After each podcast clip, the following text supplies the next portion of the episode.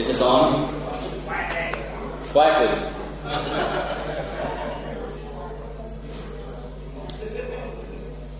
In addition to defense and security, education, money and banking, scientific research, providing for the poor, space exploration, food and drug safety, roads and transportation, the definition of marriage, immigration and border control, unemployment insurance, healthcare, all of which have been monopolized, co opted, or corrupted by the state. The state also monopolizes dispute resolution, the court system, the, product, the production of law, and, uh, and uh, both by government courts and primarily by state legislation and rules promulgated by state agencies. And the state's legal system, and thus most aspects of economic life, is permeated by what is called intellectual property law.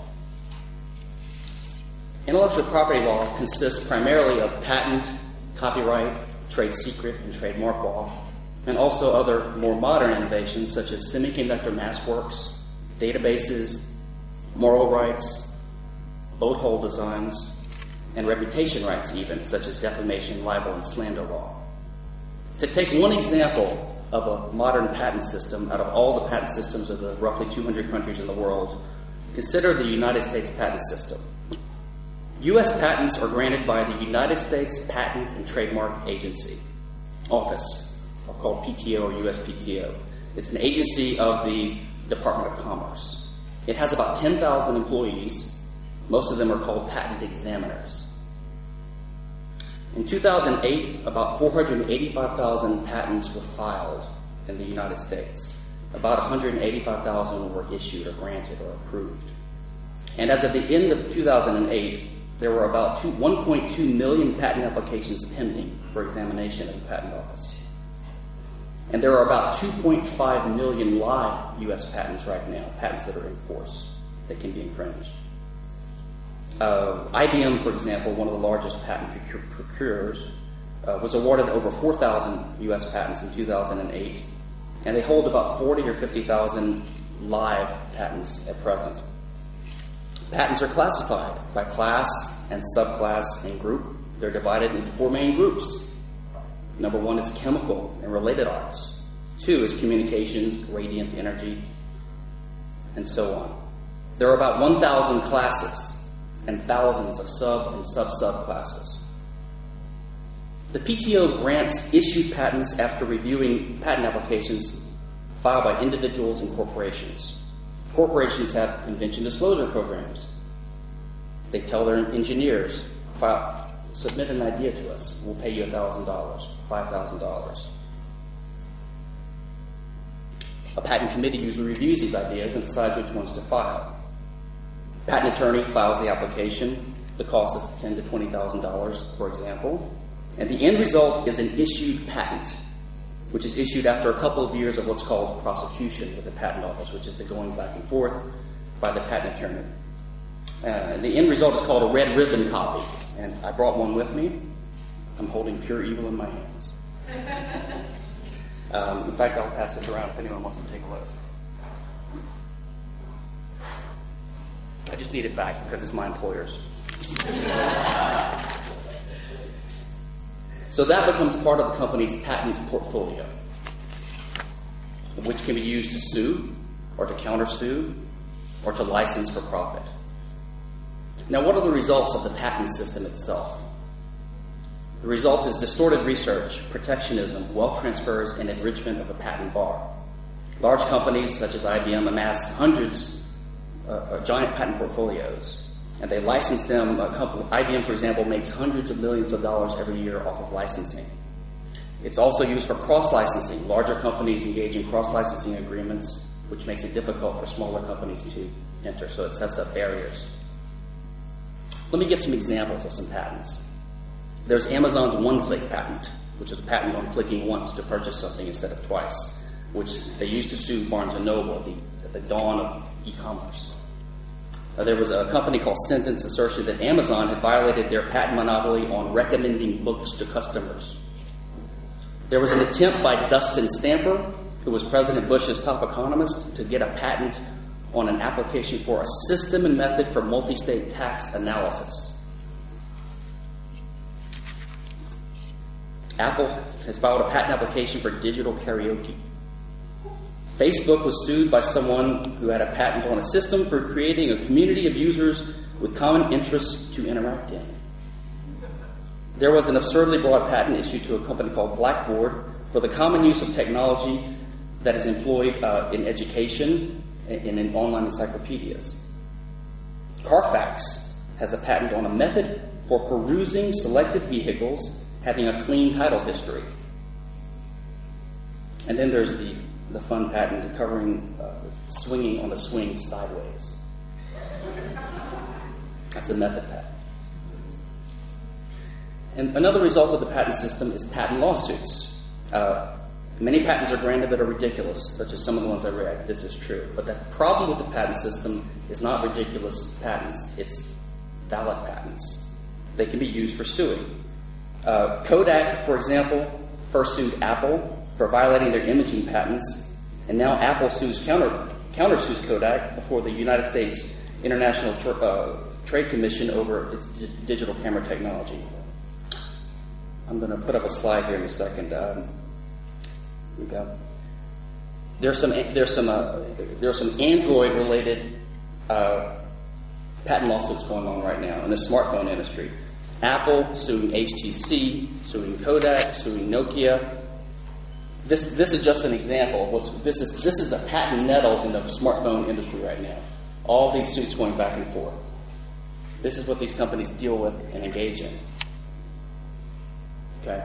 Um, HTC signed an agreement with Microsoft providing rights to use Microsoft uh, on mobile phones, one of their patents. And after uh, what happened was Microsoft got a royalty on every Android phone that's made by HTC. So Microsoft might prefer to make its own phones, but if they can get a royalty from every Android phone sold, that's pretty good too. And th- this this here is called right now the, the smartphone nuclear war in the patent industry right now. And they're just lawsuits going back and forth. One one patent litigator was quoted as saying, "We've seen this in the tech industry with the LCD industry, and it goes all the way back to semiconductors." Patents aren't a barrier to entry so much as a patent holder wants people to pay. If you can tax your competitors with your royalty, then you have set yourself up for profits. In a low margin business, that's important. Uh, just for an example, some more recent patent suits. Uh, in a stent case, Boston Scientific agreed to pay Johnson & Johnson $1.7 billion to settle three patent cases. There was a $1.6 billion patent infringement verdict in favor of Johnson & Johnson against Abbott, $400 million settlement paid to Abbott by Medtronic, again regarding stents. The company Qualcomm has been enjoined from importing chips into America that help conserve power in cell phones. One New Jersey doctor was awarded $432 million against Boston Scientific as a reasonable royalty for infringing his method and apparatus for managing macro, macromolecular distribution. Even though the practice of saving seeds after a harvest to plant the next season is as old as farming itself, patents prevent farmers from saving their patented seeds. Apple was sued over a caller ID idea on the iPhone. BlackBerry's manufacturer, RIM, was forced to pay $612 million uh, after the patents uh, of, of, of, NTP were asserted against them and threatened to shut down the BlackBerry. Microsoft was on the receiving end of a $1.5 billion jury verdict for infringing an MP3 patent held by, by Alcatel Lucent. It's also used in, in, in connection with IPOs, initial public offerings of private companies. Quite often, one competitor will hold on to its patent, wait till their competitor files their S1 to go public, and then they'll hit them with a patent lawsuit because this has to be disclosed in the IPO, and it can damage or, or, or scuttle the IPO. For example, uh, the company called Optium went public in late 2006, and the company Emcore sued them as soon as they filed their S1 for patent infringement. In another very recent case that's ongoing now, a company called Neophotonics, which has recently filed its S1, they're not public yet, They've been sued along with three other companies, uh, three other uh, defendants uh, by Finisar for patent infringement. Now, what's interesting about this is one of the patent claims I've reviewed these. Um, one of the patent claims that's being asserted covers a system and method for protecting eye safety during operation of a fiber optic transceiver. So, in other words, so that the engineers working with lasers don't get their eyes burned, there's an alarm set if you have too much power going into it, which has been used for, for years. It's a common, it's a common idea. Patents are supposed to be non obvious, by the way. This is not. And of course, each of these defendants has countersued Finisar in, with their own patents. So now you have literally millions of dollars being spent by these five companies on, on legal fees because of this patent lawsuit. Now, what about copyright? Copyright is also bad. It lasts a lot longer than patents, for example, over 100 years usually. And they can even lead, quite literally, to censorship and thought control. So there's a case where the seminal German silent film Nosferatu was deemed a derivative work of Dracula, and the courts ordered all copies destroyed. In addition, after his, shortly after his death, the author J.D. Salinger, uh, author of Catcher in the Rye, courts banned the publication of a novel called 60 Years Later Coming Through the Rye. Banned it, based upon copyright. Some, some get lucky, though, and they say that the work is a fair use. There was a, a parody called The Wind Done Gone, which is an unauthorized rewrite of Gone, from the, Gone with the Wind from another character's point of view. And another interesting case, fantasy author Marion Zimmer Bradley, who actually encouraged and allowed her fans to write fan fiction without suing them for copyright infringement, came across an idea that a fan had submitted to her that was similar to one she was using herself in a novel that she was writing. So she wrote to the fan and told her what was going on and even offered to pay her a little bit of money and to acknowledge in the book that they had come up with the same idea.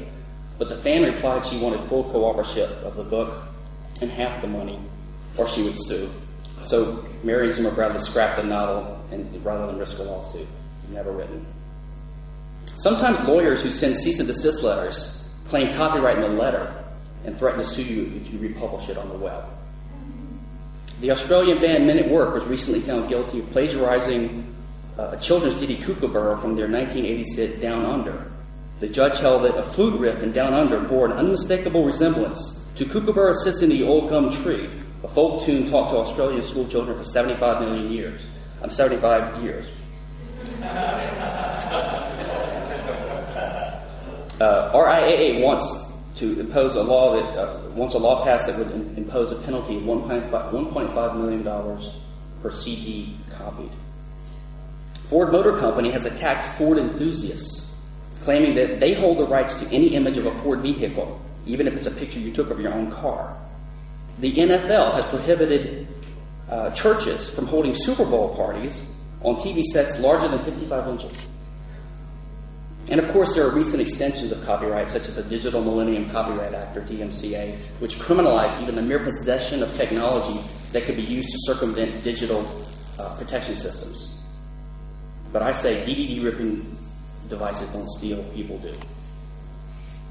Uh, trademark uh, is also bad. Subway has claimed the trademark on the word footlong to describe uh, uh their sandwiches, and they, they, they threatened a hot dog seller who's been selling footlongs for decades.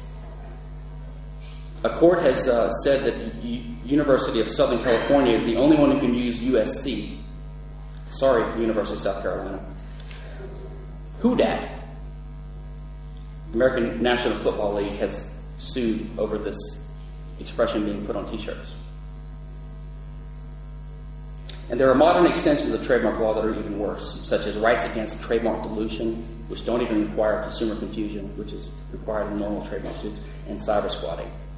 Even trade secret, which is the least objectionable of the four main types of IP, has been corrupted by the state. For example, when information about the then secret iPad was leaked back in January of this year, Apple's law firm threatened new publications such as Valleywag and Gawker to stop publishing information based upon trade secret law, even though Valleywag and Gawker have never signed a non disclosure agreement or contract with Apple.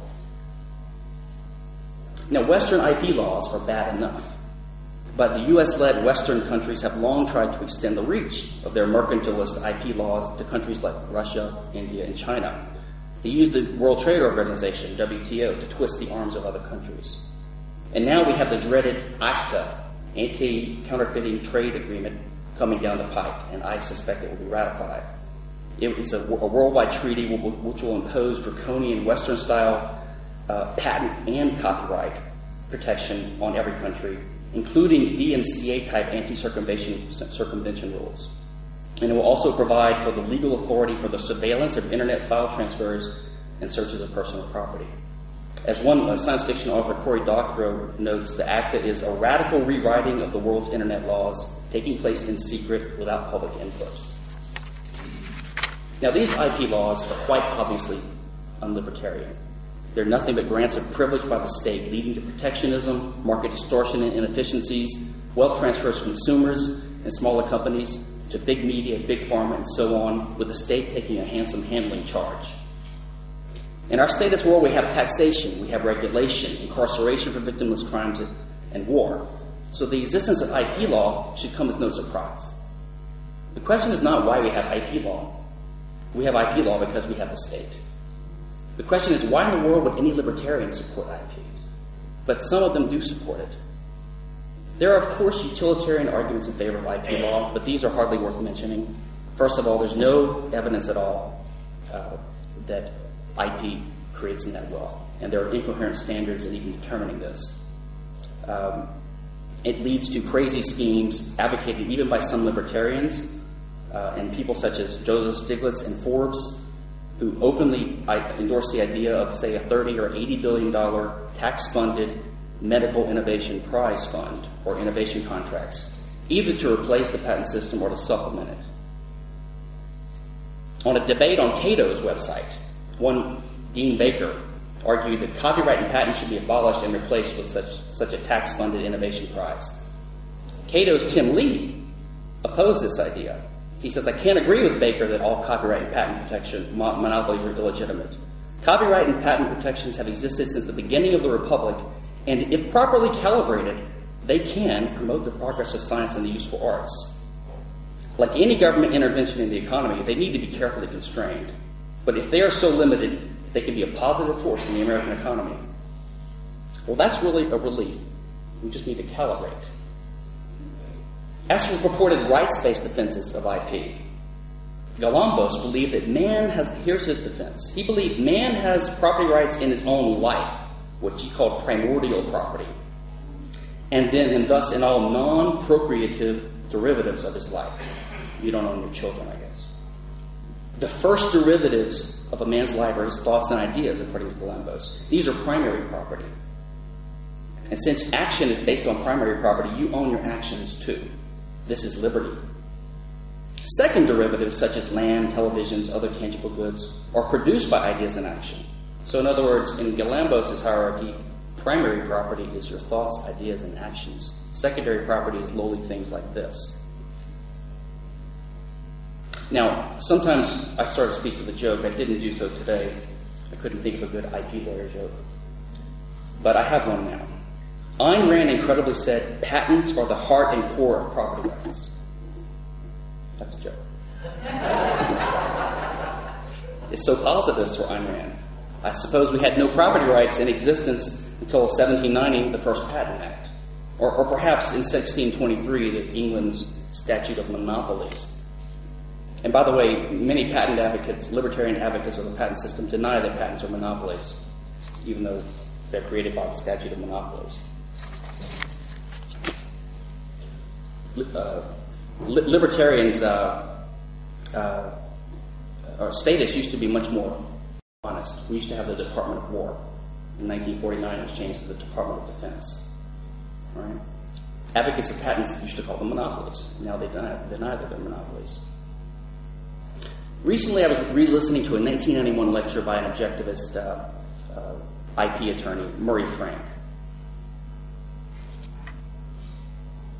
And I'm going to play a little bit of it here.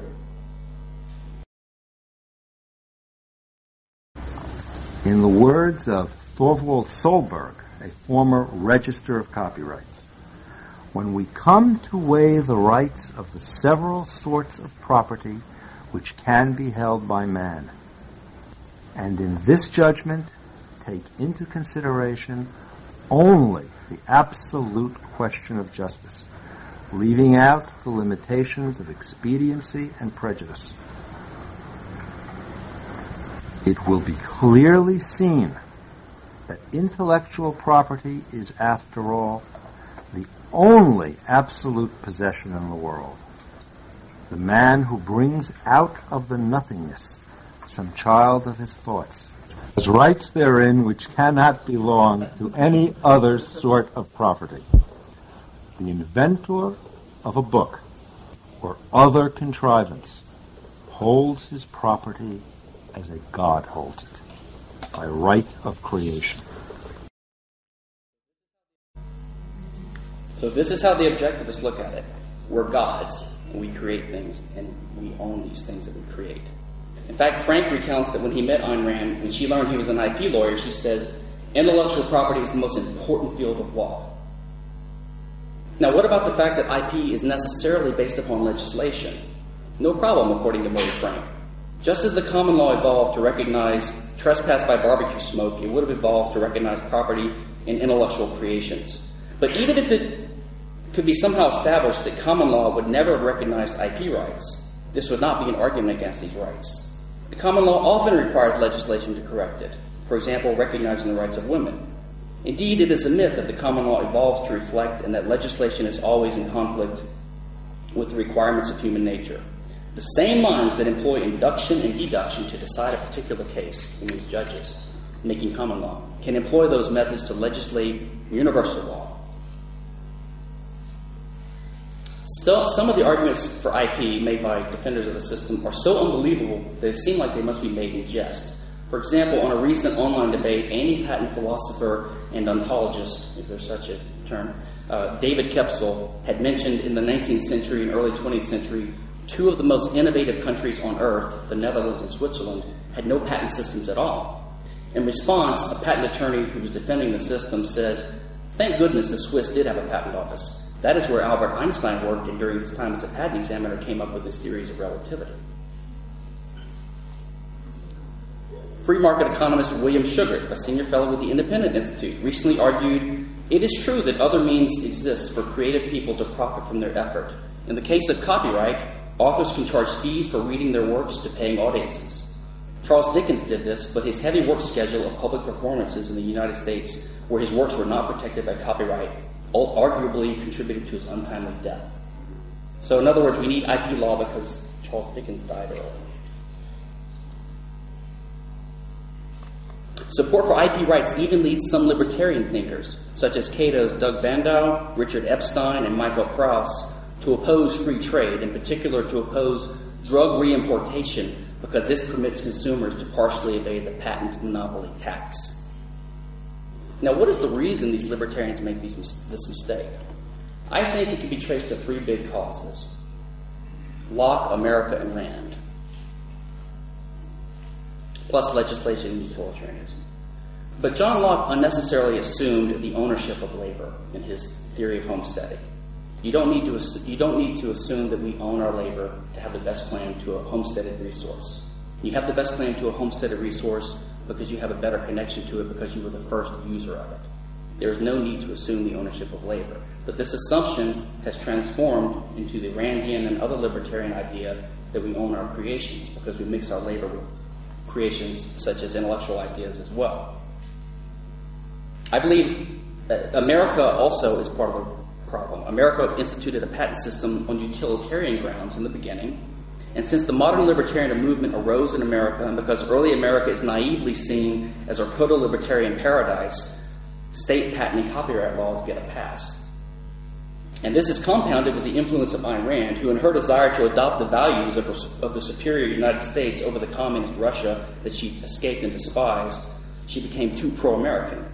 I've even been told that Murray Rothbard's correspondence indicates around 1954 uh, someone convinced Ayn Rand to oppose eminent domain, which is the state's ability to take property. She had previously favored eminent domain because the Constitution endorses it. So she's taking too much, uh, giving too much credence to the Constitution, the American Constitution. I think two other contributions, uh, there are two other contributing causes related to the others. One is the rise of legislation as a means of, of lawmaking. Uh, recall objectives of Murray Franck's approval of legislation as a means of making law, but of course, legislation implies a state. And also the rise of utilitarianism and wealth maximization as justifications for law. Now, the founders may be forgiven for their hubris and assumptions, But today's, not today's econometricians. The evidence is against them. But like the left liberal do gooders of Thomas Sowell's The Vision of the Anointed, the human, humanitarians with the guillotine, they persevere in claiming IP law generates net wealth without a shred of proof. Some claim that the success of the United States shows that IP law generates wealth. They forget that correlation is not causation.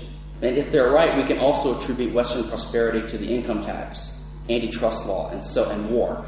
So I guess we should export these policies to other nations too. Oh wait. At least Jefferson had the decency not to pretend that the temporary, artificial, state granted patent and copyright privileges were natural rights, unlike modern pro IP libertarians. So, what's the right way to view this? Let's think about property rights in the context of the nature of human action. There are various ways to explain what's wrong with IP. You can explain IP requires a state and legislation, which are both necessarily illegitimate.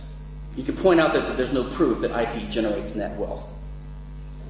You can explain that IP grants rights in non scarce things, which rights are necessarily enforced with physical force against tangible property, thus supplanting already existing rights and scarce resources. But another way, I believe, to see the error in treating information, ideas, and patterns as ownable property is to consider IP in the context of the structure of human action. Mises explains in The Ultimate Foundations of Economic Science that to act means to strive after ends to choose a goal and to resort to means in order to attain the goal sought. Right? Now, obviously, the means have to be causally efficacious to uh, uh, uh, attain your desired end. So, as Mises observes, if there were not causality, men could not contrive any means for the attainment of any ends. Knowledge and information, of course, play a key role in action as well. It guides action. The actor is guided by his knowledge, information, and bad information results in unsuccessful action or loss. As Mises puts it, action is purposive conduct. It is not simply behavior, but behavior begot by judgments of value, aiming at a definite end and guided by ideas concerning the suitability or unsuitability of definite means. So all action employs means, and all action is guided by knowledge and information. And as Mises says, means are necessarily scarce resources he said, means are necessarily always limited, i.e., scarce with regard to the services for which man wants to use them. So, in other words, to have successful action, you have to have knowledge about causal laws to know, which means to employ. And you have to have the ability to employ these means suitable for the goal that you're seeking. So, the scarce resources that you need to use as means need to be owned by you. This is why there are property rights in these things. The nature of a scarce resource is that use by one person excludes use by another. But you don't need to own the information to guide your actions to have successful action. So, for example, two people can make a cake at the same time, but they have to each have their own ingredients. But they can use the same recipe at the same time. Material progress is made over time in human society because information is not scarce and can be infinitely multiplied, learned, and taught and built on. The more patterns, recipes, causal laws that are known add to the stock of knowledge available to all actors and acts as a greater and greater wealth multiplier by allowing actors to engage in ever more efficient and productive actions. It is a good thing that ideas are infinitely reproducible, not a bad thing. There is no need to impose artificial scarcity on these things to make them more like scarce resources, which unfortunately are scarce. As Bastiat said, all innovation goes through three stages. One firm possesses unique knowledge and profits from it, others imitate and share in profits. Finally, the knowledge is widely shared and no longer profitable on its own, which thereby inspires new knowledge. What patents do is artificially prolong the first stage at the expense of the others. As a recent example, a, news story reports Acer is the latest PC maker to jump into the tablet PC market, which has been gaining increasing attention since Apple launched its iPad in January. With more than 1 million units sold so far, the iPad's success has sent other PC makers scrambling to come up with similar devices. Now, this market competition to make similar devices is not a bad thing, but IP advocates have to have mixed feelings about this imitation. Granting property rights as scarce resources, but not in ideas, is precisely what is needed to have permit successful action as well as societal progress and prosperity. So we can see that essential that an essential defect of IP is that it seeks to impede learning and to spread and the spread of ideas and knowledge. Honest or naive IP advocates even admit this. Recall above I quoted economist Shughart. He says, to paraphrase the late economist Joan Robinson, patents and copyrights slow down the diffusion of new ideas for a reason, to ensure there will be more new ideas to diffuse. So they admit this. By the way, Professor Hoppe realized this as far back as 1988 at a panel discussion on ethics with Rothbard, David Gordon, and Leland Yeager, in which there was the following exchange, and I'll conclude with this. Question. I have a question for Professor Hoppe. Does the idea of personal sovereignty extend to knowledge? Am I a sovereign over my thoughts, ideas, and theories? Professor Hoppe. In order to have a thought, you must have property rights over your body. That doesn't imply that you own your thoughts. The thoughts can be used by anybody who is capable of understanding them. Thank you.